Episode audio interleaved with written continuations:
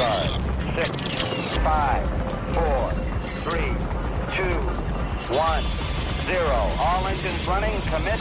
Liftoff.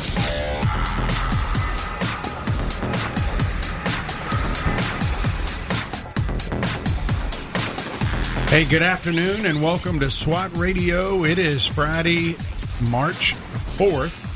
And uh, usually we have guests on Thursday. Yesterday we had four 18 year olds who just got back from Alaska, the Bahamas, and Peru. They were all on mission trips. If you didn't get a chance to listen to that and you want to go listen to that, go to swatradio.com and you can click on uh, past broadcast and you can see that and listen to that. It will be it is really encouraging. I encourage you to do that. But sometimes we will have guests on Friday, and so we got a double treat this week. We have uh, we have a guest today, and who's got quite an unusual story. And I um, met our guest today years ago, and uh, he is a good friend of our friend Tommy Nelson, who has been on here many times at Denton Bible Church. And uh, I was out in uh, Denton last week, uh, this last weekend, and uh, got to see Jim again, and just uh, connected with him and uh, asked him if he'd be our guest today because he's involved with some neat stuff. He's got a neat story, and uh, I think if you know anybody that struggles with substance abuse, uh, that maybe struggle with uh, walking the Christian walk, uh, somebody that may uh, just wonder if God's really there. This brother can help you understand that because he is he had an attention getter, and I'm going to let him share that. But Jim Hill, welcome to SWAT Radio, brother. Is our first time you're on here. How you doing? Okay, I'm doing fine, Doug. Thank you, brother. Well, good. It, it was good to see you again. Boy, wasn't that a good conference out there? It was. It was very good. Uh, we need reminders all the time, don't we? We sure do, and and it was good. Uh, Tommy and that church leadership has done a real good job. How long have you been associated uh, with those Bible studies, Jim, out there? I started attending Denton Bible Church in 1980 spring. We were 200 strong at the time, and uh, so that's 40 years, 42 years now. I uh, hadn't looked back, and uh, you know, got uh, trained there and uh, helped uh, with other problems along the way, and uh, served on staff for 27 years. Yeah. Now was Tommy? Uh, he he has been there about 42 years too, hadn't he? Right around that time frame. Yeah, I think he and uh, Mel got together around 1977, maybe 78, along in there. Okay. So I got there a couple of years, just a couple of years after they started things up. Yes. And you were actually on staff. You you actually went to Dallas Theological Seminary, did you? That's correct. Uh, I was in seminary 79 to 84 and withdrew in April of 84 because I had an alcohol uh, problem, an addiction problem, and I had to get that straightened out before I could get back on the road to serving God. Mm. Now, when you went to, well, why did you go to seminary? You just felt the call to go do that, or uh, what were you doing? Like, um, in fact, what you I heard? Did you ever get to see a guy named Joe Namath play football?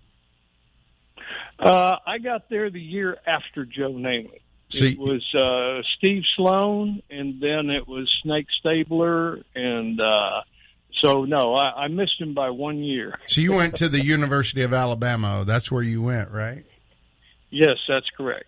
Well, Yes. uh, well, Stabler wasn't too bad, was he? He was a pretty good player. No, no, no. He uh, he he made the grade there uh, eventually. Yes. Well, um, well, I heard that you woke up on the roof of a fraternity house. Is that true? Yeah, I was uh pretty out of it and I was going up the stairs to the second floor to find my room and I just kept climbing right out the window cuz I didn't know if I was going to get ill or not and so I just laid on the roof uh, in case uh, something happened, and uh, that's where I woke up the next morning. Yes. well, well, was that was your problem with alcohol something that started in high school or college or after college? I never had a drink until uh, after basketball season in high school. I was probably March uh, of being eight, eight. I was 18 years old, and it was uh, that was the first time I started drinking, and I got a good buzz on, and uh, then I wanted to excel at it. So uh, you know, I I practiced religiously, and uh, of course, I couldn't do it uh, with mom and dad around. So when I got off to college, then I could go full bore. Mm-hmm. Well, uh, when did um, when did Jesus become a part of your life? Well, I was uh, a Christian kid. Uh, I trusted Christ when I was nine years old, and uh, my uncle's uh, church. He was a Baptist minister up in Akron, Ohio and uh, all of a sudden it became clear uh, the plan of salvation and accept the gift, the free gift of eternal life. Problem was, after you know being a believer for a while and then struggling with trying to live a perfect life and figuring out I could not, I finally just said, "Well, the heck with this! I can't be perfect. I'll just go ahead and live like the rest of my friends and peers and."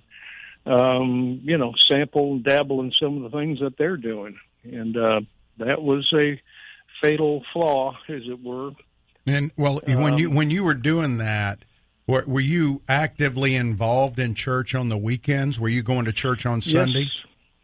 Yes, yes, yes I was, and uh, might have even been in a youth group or two.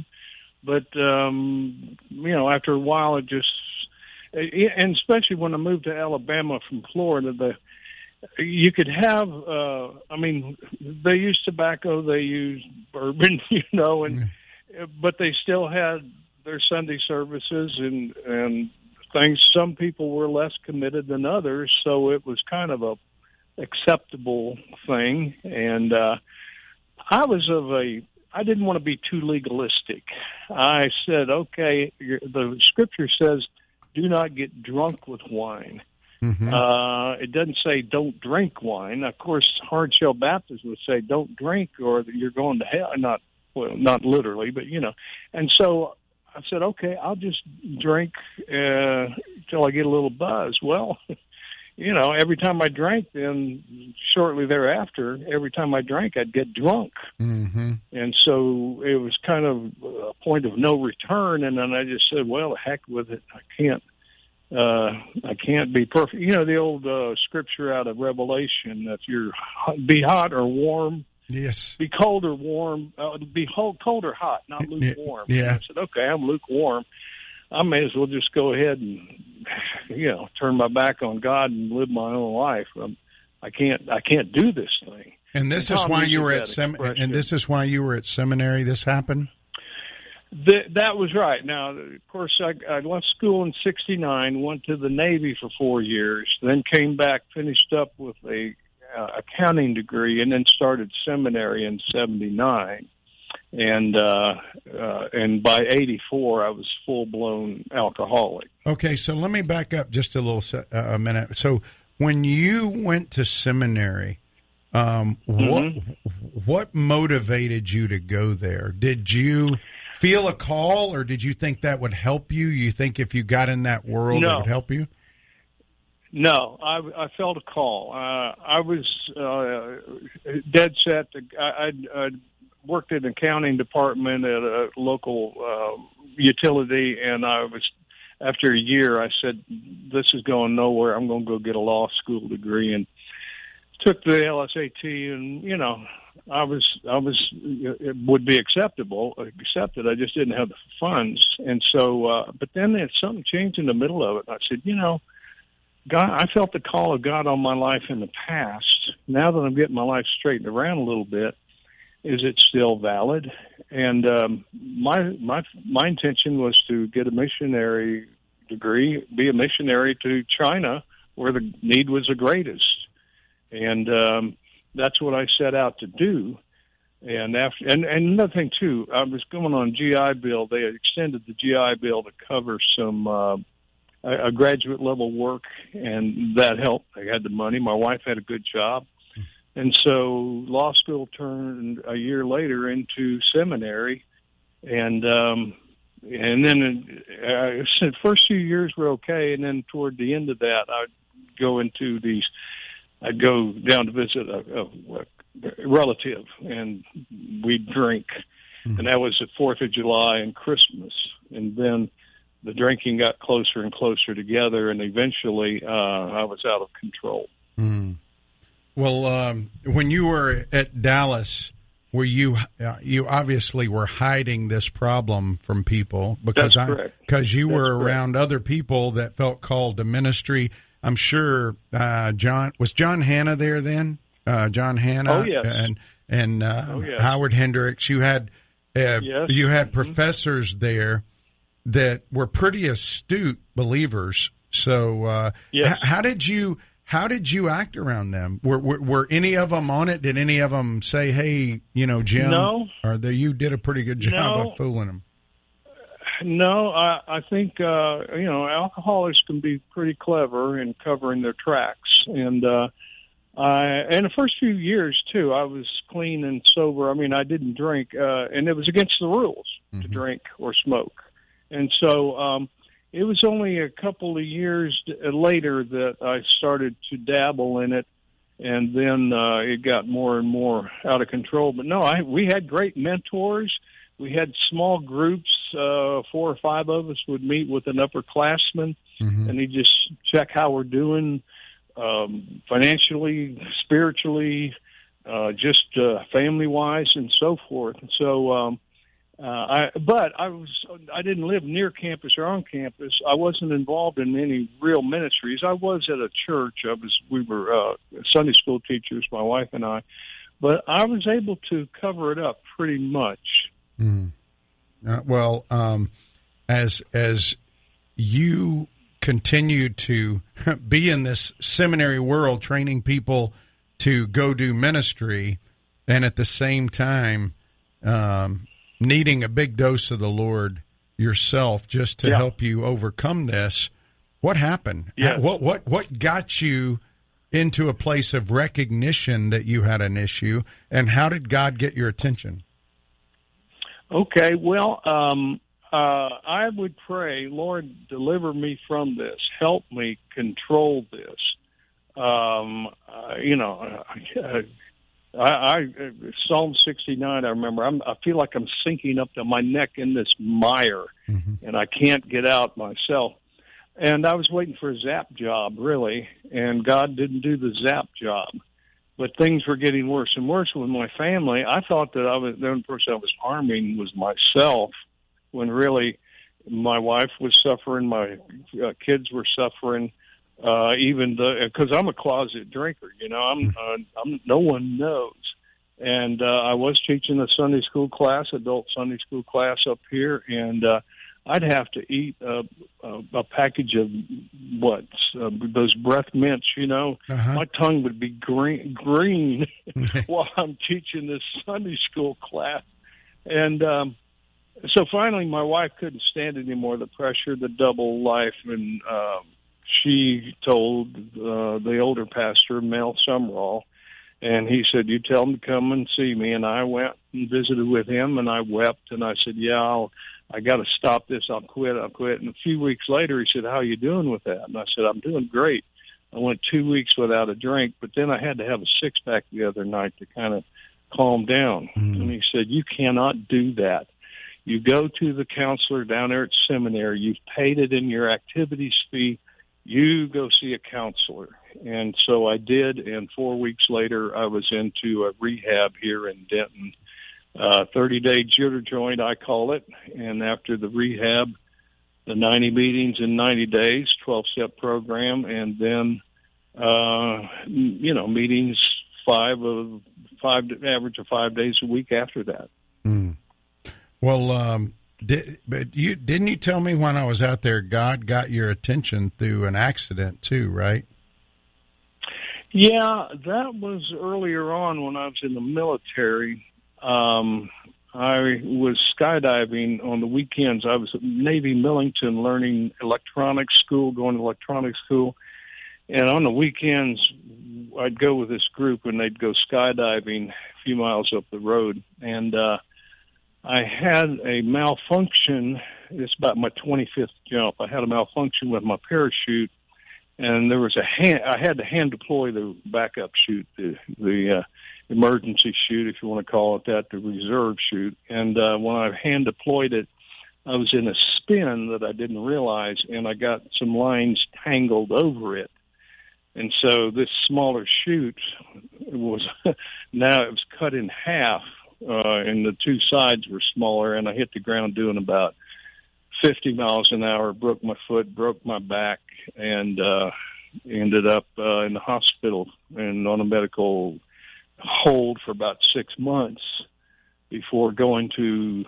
They pronounced me good and sober, or not sober, but uh, healed, and I went to a helicopter outfit in New Jersey.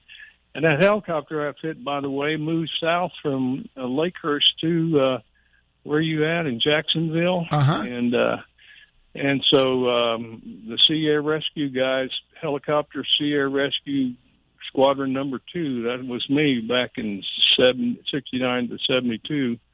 Um, but I, I had that skydiving accident. I didn't quit all of my carousing, but I did slow down quite a bit. I was got married at the time. That slowed me down.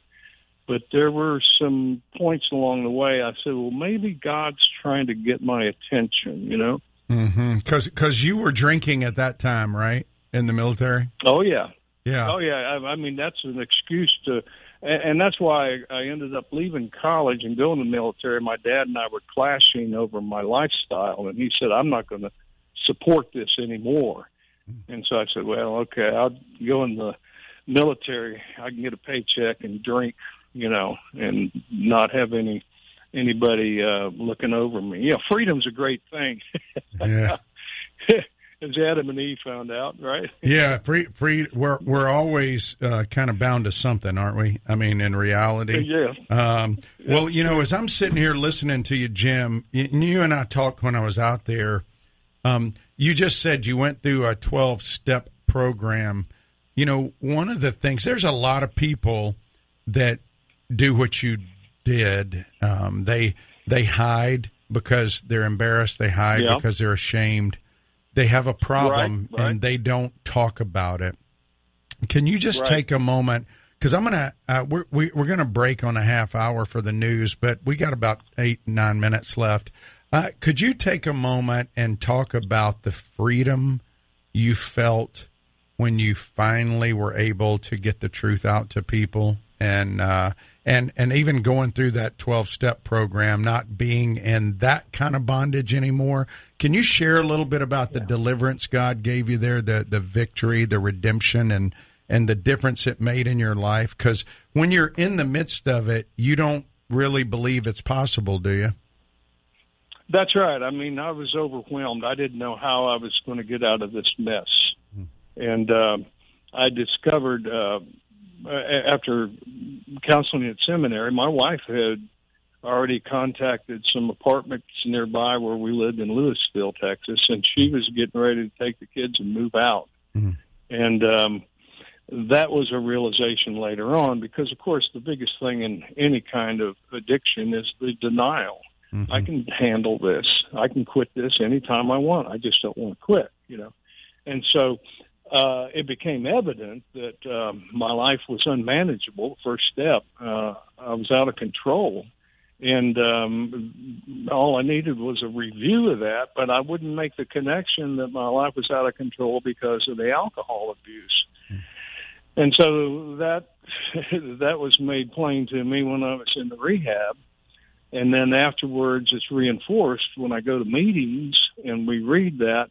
But these steps also gave me an opportunity to get a load of guilt and burden off of my body, off of, off of myself, because the steps we go through, we make amends to people. We look at our character defects and we talk to somebody about those character defects, and we're on guard against those things.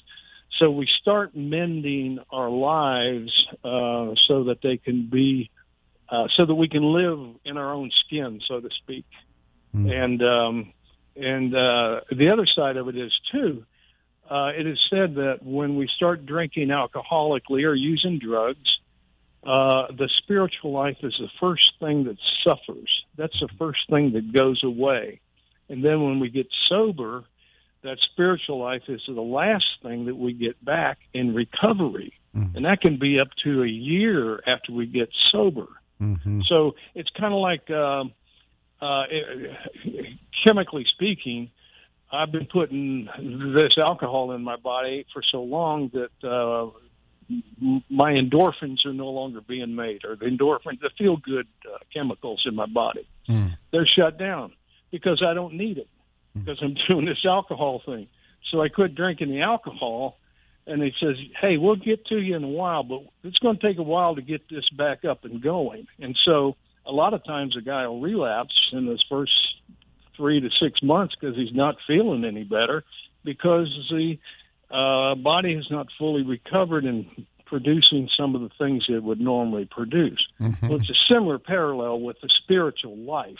Mm-hmm. Uh, that was, uh, but I knew I needed something more, and that's the other thing.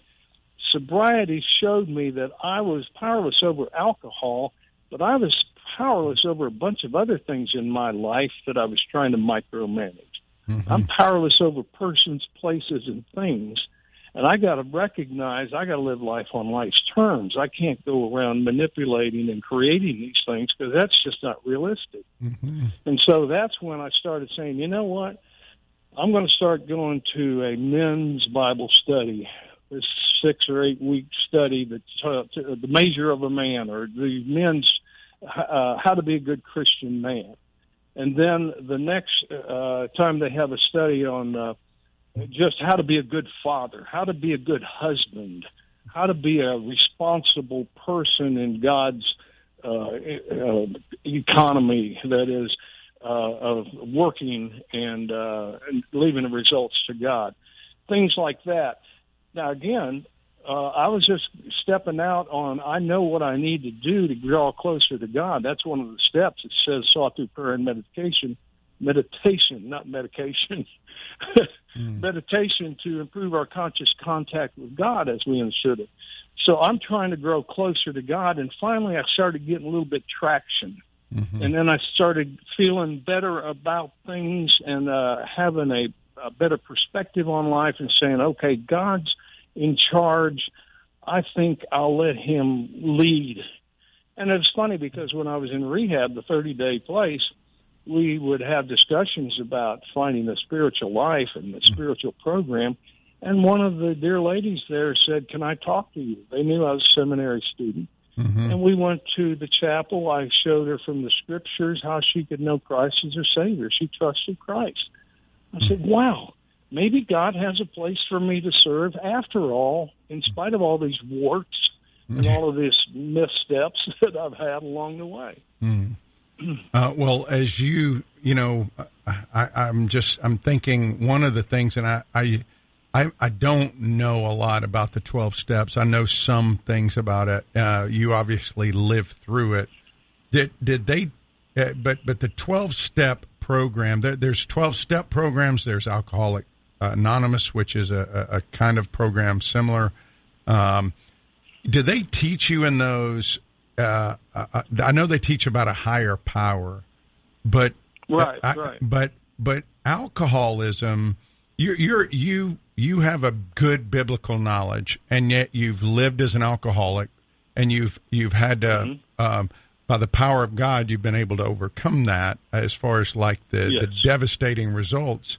But isn't alcoholism just a form of idolatry? As just like every other addiction, I mean, basically, you're using something to take the place of God to kind of meet a need in your life to numb yourself or to you know to get rid of whatever you're struggling with. Is that am i right in that? Uh, and, and, that that would be that's a good uh, parallel. Yes that's an accurate statement because uh, it, you know there's something like 30 different uh, addiction programs out there nowadays. Yeah. Everything from overeaters to chocolate candy eaters or Yeah. whatever. Yeah. and so that's a pretty accurate statement because alcohol became number one in my life.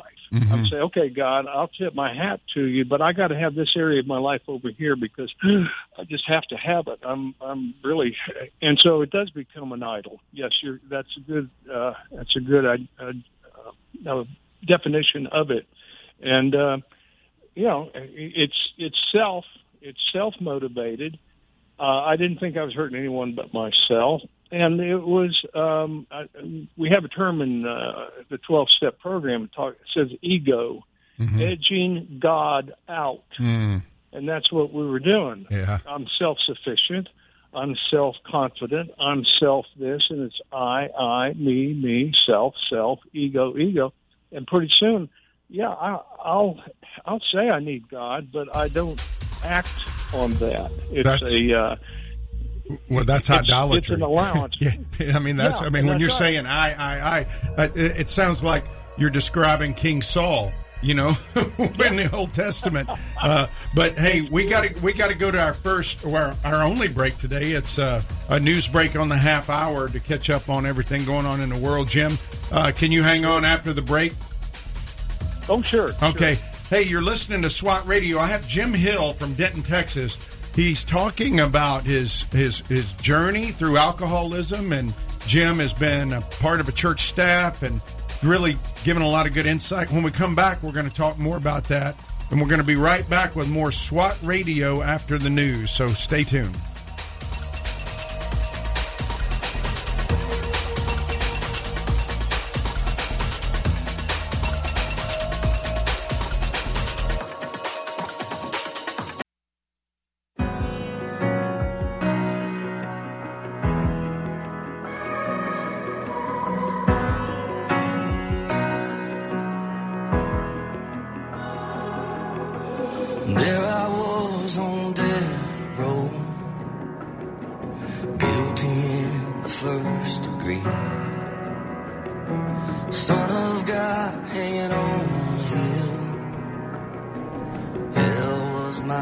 Destiny. Hey, welcome back to SWAT Radio. It is Friday, March 4th. I hope you've had a good week. Uh, I had a good week last week. Uh, last weekend, I was with my friend Jim Hill from Denton, Texas, and Tommy Nelson, and about a thousand guys out there. It was awesome. Uh, a bunch of guys listening to uh, Tommy and Calvin share uh, and it was it was really encouraging to be out there. But uh, Jim, thank you so much for your time today and and being willing to talk about this. You know, um, you know, I, before we went to break, we were talking about the idolatry aspect of not just alcoholism, but any form of addiction, anything that you go to uh, to try to meet the needs in your life for um, dealing with pain, value, you know, your worth uh, or, or or to run away from those things if you're if you've done something wrong, whatever it is, um, can become an idol. And you you said edging God out, ego, I I I I, um, and and that all that stuff. Um, is just a form of idolatry, but alcoholism. You mentioned this early in the program that you knew the Bible spoke to it. Um, you know, it talked about not getting drunk and and you would just you you would you, you would kind of edge into it because I know how the enemy works. He's worked like this in my life and and other Right. areas. But there are scriptures that speak about it. First Corinthians six says, you know, no drunkards uh, are going to inherit the kingdom. But Paul says later, such were some of you, and indicating Right. that the Bible can deliver you from that. But if you go back to the Old Testament, to the prophets, woe to those who rise early in the morning that they may run after strong drink, who tarry late in the evening as fly, wine inflames them. That's a very clear passage about dealing with people whose love of alcohol goes beyond a moderation. It goes beyond even just, you know, uh, having a, an occasional social drink. Uh, be not among drunkards, but it also says Yep. among gluttonous eaters. So the Bible is clear. But the thing that struck me, Jim, about the Old Testament is a lot of times and even uh, even with John the Baptist, when people were called to a special task for God, a lot of times he would say not to drink, don't drink, Yeah.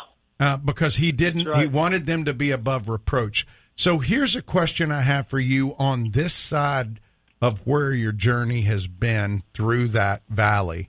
Um, You know, th- th- there's a, a growing movement around the country to meld beer in the Bible and and and I'm or wine in the Bible. It, it, it can be either one. It doesn't really matter. One one uh, particular denomination does something called theology on tap. Okay, where they actually Whoa. have Bible studies where you get together and you sample beers. Uh, there's one in Tampa called Beer and Bible Gatherings. They're held in bars. Um, Oh my goodness. yeah, and and they're to provide a safe third place where people can encounter the love of Jesus, free from judgment. You know, like and because they they seek maybe solace in alcohol. Another group out in your area near Fort Worth is called the Bible and Beer Consortium, and My goodness. and, and so, as somebody, I mean, like, listen, I realize these people are that they they want to reach the world, but we've become so pragmatic, you know that Yeah. that that we want to just say, hey, you know what, we can have beer and we can do this, but as somebody who's struggled. Can you tell me Yes. what it would do to somebody like you if you were sitting in a group or a church and somebody was saying, "Hey, you know what? We love having beer and having discussions about Jesus. Why don't you come join us?" What would go through Yeah. your mind as you heard that? I, I would. Uh, what is it? Second Timothy. It talks about uh, uh, the scripture being profitable, and the last one. It Yeah, all scripture is profitable. For, Mhm. Yeah, for living in righteously, for living in righteousness, and um, that's what one of my friends. He would take communion, and he said, "I." He, he he was at a church where they serve wine. He says, "I can't take communion," and his pastor said, "Well, don't you know that wine becomes the blood of Christ?" He said, "That may be, but he says my body says that's alcohol, and I'm going to be craving more." Yeah, and that's that's the thing. I mean, how much of the world do we have to get in the church before we say enough's enough? Are we going to have uh, what are those parties where they uh, have uh, open sex? You know. Oh, yeah. well, oh, I yeah, you know, where I, I heard someone talk about that where they put the keys in the bowl and you grab out a key and that's going to be your sex partner for the night. whoa, Uh. Okay. Yeah, and some of these crazy things of uh, now I don't. I'm not saying that was a church. That was Yeah. just a neighborhood Yeah. gathering, I guess. yeah, but it's a similar concept, and it's like, yeah, we're uh, we're supposed to be salt and light, but how can we be salt and light if we aren't just a little bit different from the average person that's, uh, you know, gluttonous or drinking or drugging or uh, chasing women or cheating on their income tax or cheating the bank or cheating their on and on and on. And we're supposed to be a little bit distinct from uh, what our uh, the pagans are doing around us. You can always say, "Yeah, beer and Bible." Is that what it was? yeah. One of them was called If beer. and- were- I'd say I cannot come to that. I'm going to be sitting there. Uh, why not beer and marijuana? I get a residual high while you guys are smoking. You know, you Yeah. really get in touch with the spirits. Mhm. Uh, and that was it. The god of so- the god of wine, Bacchus. You drink enough wine, you're going to commune with the spirits. Mhm. We don't need to do that stuff. We got God's word, Mhm. and uh, people are always taking wanting to take shortcuts. That's why. And, and in the twelve step program, it talks about uh, came to believe a power greater than ourselves could restore us to sanity. If I need to be restored to sanity, that means I'm insane right now Mm. or made a decision, turn our will and our lives over to the care of God as we understood it. And I looked at that and I said, I've already done that. Well, no. Have you really? Have you done it a hundred percent without reservation? Well, I thought I had, but evidently I hadn't because I'm drinking alcoholically, and my I I didn't know who I was. That's why it took a long time to figure out who I was after I got sober because the alcohol would screwed up my perceptions of life and my relationship with God and everything else. Now I got off track. Where were we? Well, no, we were no. I, well, well, the reason I ask you that is because I think there's a growing trend to identify Oh, yeah. with people, and one of the ways is in our culture is we associate beer with good times or social life or wine with social life, and and Uh-huh. yet, you know. Uh, you and I, I, I don't believe it's a sin to drink alcohol, uh, I, I, unless Right. unless it's sinful for you. Like for you, somebody who has a problem with alcohol, it would be a sin for them to drink alcohol. But for somebody who's not, I Yeah. don't. But I do think that when we are up in front of people uh, as leaders, or when we're speaking and sharing our story, in any way to glorify that is is Yeah. dangerous for people like you. And I just wanted wanted you to weigh in on that from somebody who's been there. If I'm off base on that, because I know you love the Lord, and I know you've struggled with that. And I just wondered because it seems to be a trend, and that's why I shared all those different groups that are doing it now because it's surprising to me. You know. Yeah, I, uh, that's almost a passive way of giving permission for someone to indulge in that. And we've got a lot. Of course, they would say, "Oh, well, all the other cultures across the world they have wine with dinner when you're a five-year-old kid," you know. Mm-hmm. But I, so what? There's a lot of alcoholics also. Mm-hmm. Um, I, it, for me, if that were uh, someone, I would say, look, uh, don't put a stumbling block in front of a brother who may have a problem with alcohol. Mhm. Or there's also um, the appearance of evil. Mm-hmm. Yeah, you may be a Christian, but uh, I used to visit the folks in the hospital and uh, read scripture and witness to them. If I go to the hospital and I got beer on my breath, I may claim to be a Christian, but I don't smell like a Christian. You know, I'm uh, uh, the appearance of evil is there. I need to avoid the appearance of evil. Now we always say, "Oh well, you're just a prude and you're going too far uh, of all of this thing." Well, yeah, maybe, but uh, I've got to watch out for.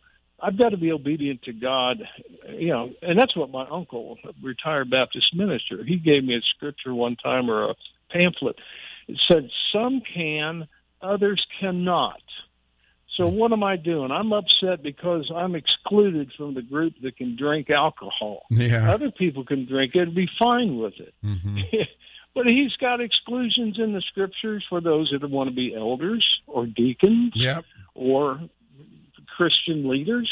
Uh, you know, there's a, a distinction there that uh, you cannot be the husband of five different wives. You can't be one who's given over to much alcohol. You got to be one that manages your kids well. So there's all kinds of uh, of uh, restrictions, I guess you'd say, when God says, "I want you to be a man after my own heart," so to speak. I mean, I look at uh, Tom mentioned um, Samson.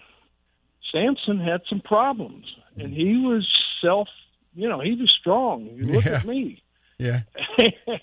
and he went down in flames. Mhm. Crying out loud, the poor guy. Uh, and so, do I want to be a Samson, or do I want to be more like uh, an Elijah or Elisha or someone? Uh, I don't need to be a John the Baptist. I'm not going to eat locusts and honey. Yeah. I can certainly be separate from you know the corruption that is around me. Well, I think there's two extremes that people go to. One of them is people uh, people uh, in the name of of uh, free grace or in the name of um, you know saying I don't want to be bound to any kind of legalistic thing. Drink when they Right. shouldn't drink because they have issues with it, like you did, and and do you know like you Right. had acknowledged. But then there's the other extreme of people who uh, see drunkenness and addiction, and they basically those things are bad, but they take Yes. what the Bible says about those things and they put it on uh, wine and beer itself and alcohol itself, which it doesn't. The Bible doesn't condemn alcohol itself. It gives some limitations Right. for certain things, and it says to overindulge in it is wrong. And so I think it's wrong Yeah. also to be legalistic about it. But but there but, but Right. going back to what you talked about about the stumbling block is something that we have to weigh in too. So you know it's really kind of a complicated issue because so when people ask me is it is it a sin to drink alcohol, I tell them well it kind of depends. it really depends Uh-huh. on on on if it's uh, God convicts you of it or if you're causing a brother to stumble. But this the alcohol Right. itself, I don't believe is sinful, and I I would think that's Right. probably where you are based upon our conversation, right? That's correct. And I remember Howard Hendricks saying once in class, he said, you can have the uh, strictest of rules, and they're putting people down because they have a drink of wine with their, you know, meal. But he said those same people can be shot through with pride and not even acknowledge it, not even see it. And that's it. The deceptiveness of pride, which leads to some of these excesses. I read a thing recently by David Jeremiah. Remember the um, uh, in World War II they had that uh, ghost division in England. They were just it was fake radio tractive uh, act, radio traffic. It was fake uh, tanks and troop movements and all of that. It kept the Germans bottled up up across the channel because they thought this other division of soldiers were coming. Because we were getting ready to go into, you know, uh, D-Day. well, it's the same thing. I mean, deception. A, a person being deceived doesn't even know they're being deceived. That's why we need to stay close to God. That's why He says, "Flee the devil, flee with Satan." Uh, he's like a roaring lion, and he'll deceive you. He deceived Adam and Eve. He can deceive us. Mm. So we're back again to that pride, that ego, that self sufficiency that says I can take care of this, and pretty soon it's like, no, you can't. You're deceived, and the deceived person doesn't know they're being deceived. Mm-hmm. So there's a double whammy there that has to be broken through, a, a denial that has to be broken through. Hmm. Well, uh, Jim, I have you and I talked about this when I was out there, and I wanted to get you to weigh in. We we got about ten or eleven minutes left, and you you talk about a twelve step program. There's lots of different twelve step programs. There's Alcoholics Anonymous. There's Celebrate Recovery. Right. There's others. Um, Right. So one of the things that I've witnessed as I've talked to people who've gone through some of these is some of the people elevate those programs themselves over biblical accountability relationships. And understand there's a mm-hmm. strong need for those. Those are vehicles and mechanisms to help people deal with the practical thing of what God's doing in their life. But can you weigh in on that for people that might be listening that may have relatives or themselves be in those programs and say you know what? I can't do both. I can't go to a Bible study and do the the AA or the 12 step and so I'm I, I got to go to the AA could you speak to the importance of the Bible and and that kind of accountability being intertwined with that 12 step? Yeah, let me start by saying this God of my uh, understanding, that's so that uh, that was always the God of the Bible. Uh, and now they say, okay, well, your God can be a doorknob or can be a Coke can. And uh, my friend says, he got, he blew up at a meeting. He says, I guarantee you, if you have your family or loved ones in a car accident out here on the highway, you're not going to be calling out to the Coke can or the doorknob. You're going to be calling out to the God of the Bible, the triune God, the God of Abraham, Isaac, Jacob. Now, there, that was just to allow different denominations. Dr. Bob, one of the two founders of AA, when he would go into the uh, speaker's platform, he'd always carry a Bible with him as well as a big book. Any of those steps that you look at are can be backed up by multiple scriptures. They were going to call themselves the James Club because the book of James is so practical on just how to live life. Now, on the other side of that, in early sobriety, I had to do 90 meetings in 90 days after I got out of rehab. I need that structure. I need that routine. And then, and I still would do uh, meetings five days a week for up to 10 or 12 years after that because it, uh, it, it, it helped me to talk to other people that, other alcoholics who knew how to get sober or how to overcome a problem, how to live life on life's terms. Mm-hmm. Now, at the same time, though, like I said earlier, I was involved in Bible studies to grow spiritually, and uh, that's one of the that's step number 11 Mm-hmm. Grow spiritually, grow closer to God. And I, uh, my wife and I would go to a meeting on a two seven on Friday night. I would go to a meeting on Tuesday night for a men's group, and I I had to pick and choose. And some people say, "Oh, well, you just made AA your god." Mm. And I said, "No, I need that structure, and I need to hear the AA meeting." Because I'm early in sobriety and I need to be reminded of how to stay sober one day at a time. Mhm. And that's what I told my son in law when he was asking about me. He said, Look, I'm hearing stuff in AA meetings that contradicts what I hear in the Bible. I said, Don't listen to it then. I said, The Bible, I go to AA meetings to stay sober one day at a time. I go to my church and Bible studies at my church to grow in Christ likeness and be conformed to the image of Christ and to learn good doctrine. Mhm. So I don't mix the two, although uh, the uh, the scriptures would certainly support uh, the AA steps, the twelve steps of AA, in how to live life and how to do uh, how to live a, a profitable, uh, productive life. And the guy who founded AA, he you said he brought a Bible, right? I mean, he was. Yeah. Um, it, it was. Yeah. Uh, uh, it was uh, Bill and. Um, Uh, Bill Wilson, he wrote most of the big book. Yeah. I don't know about his spiritual, but Bob uh, Smith, Bob Smith. Wilson and Smith. Yeah, Yeah, Bob. He was uh, there in Akron, Ohio. He was a uh, physician, a, Mhm. fed- uh, a medical doctor, and uh, could never stop drinking. And he and uh, Bill Wilson got together and uh, made the uh, and figured this thing out. It was in 1936 or 34, somewhere along in there. But Bob Smith, Bob would always carry a Bible with him. He, he said, and and the first, the early editions of the uh, Big Book uh, mentioned Jesus Christ in there about a half a dozen times, and then when they come out with a new edition, yeah, they kind of left some of that Jesus Christ thing out of there, and now you can't find it. But in the originals, we were talking about the God of Abraham, Isaac, Jacob, the triune God of the Scriptures, Father, Son, and Holy Spirit. Hmm we're talking uh, you know, not any of this psychobabble claptrap some of it that's out there today and it really it just shows the uh, nature of our um, culture in moving away from god and substituting god with other things Well, I, I you know it it was started off uh, with a group I think called the Oxford Group, and they they would That's study the Bible and they studied the That's you know correct. Sermon on the Mount and other uh, the Book of James, like you said. I heard that,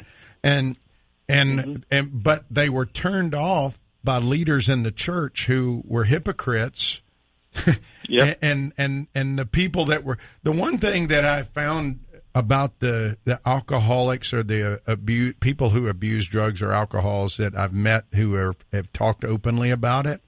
They're they're mm-hmm. some of the realest people you meet out there, No. and and and and, and they're really honest. But they also spot hypocrisy too. They're very street smart. A lot of them, and because Yes. you're you're right, they're good at hiding, and and and that's sad to me because Jesus saved some of his strongest condemnation for the hypocrites that were supposed to be Yep. helping people. Yep. And I know that you have been helping people now since God has delivered you and brought you through this, and um, yes and and so if there's people out there right now, we got about five minutes left. If there are people out there who have loved ones who are alcoholics and struggling, who have not gained victory, and it says they've they've tried everything, and and yet they they they don't necessarily want to do the twelve steps. What, what words would you say to these people to encourage them who are just because it's a very discouraging thing if you have loved ones that are involved with it. So how would you encourage them, Jim? Yeah, I would say you cannot fix them, but you cannot. You don't have to be complicit in it. We call it that codependency. Uh, you can codependent your loved one to death by um, doing things for them that uh, they could do for themselves because uh, they want to have enough money to do their drugs, alcohol.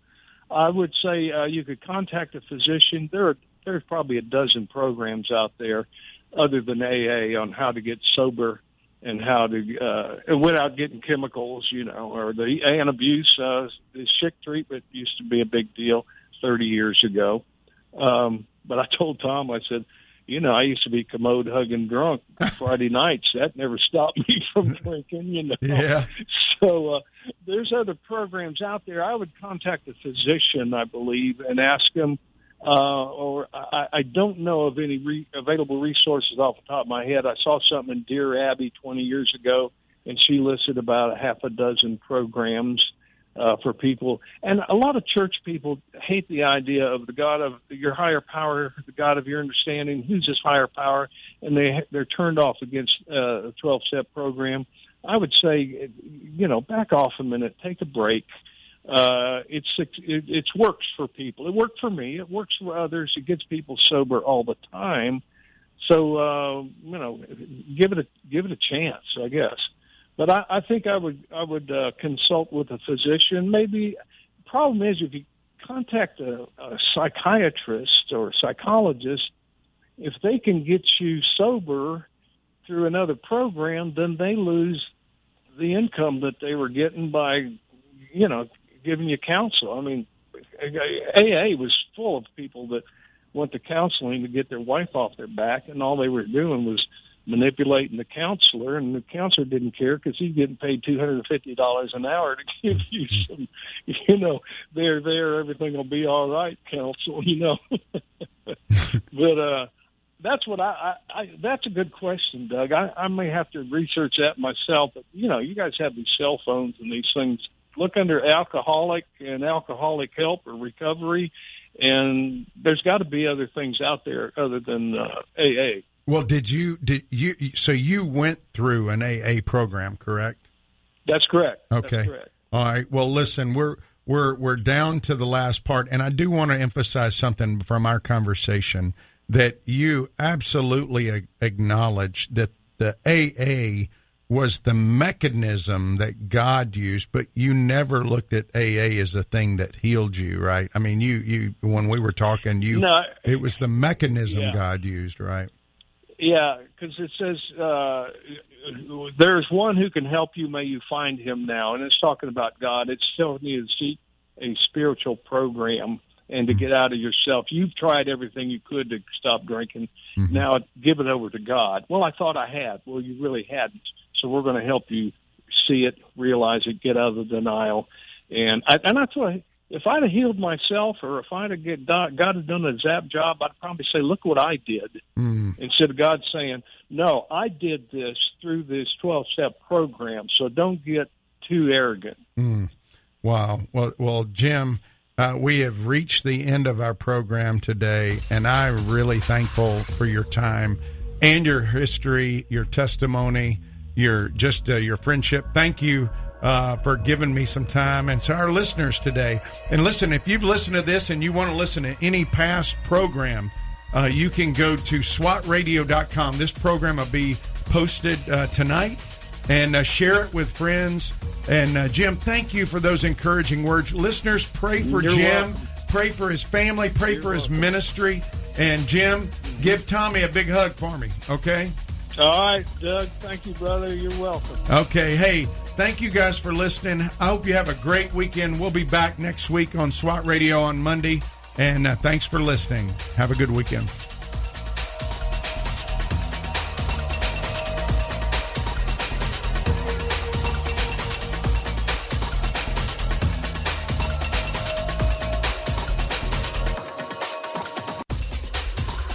If you missed a SWAT radio broadcast this week and would like to hear any show in its entirety, then go to SWATradio.com. Click on past shows where you can listen to the broadcast. Also, if you're looking for a band of brothers that gather around God's Word to be a part of, then go to SWATradio.com and email one of our hosts and they can get you plugged in to one of the local SWAT Bible studies. Tune in next time to explore how SWAT Radio is strengthening spiritual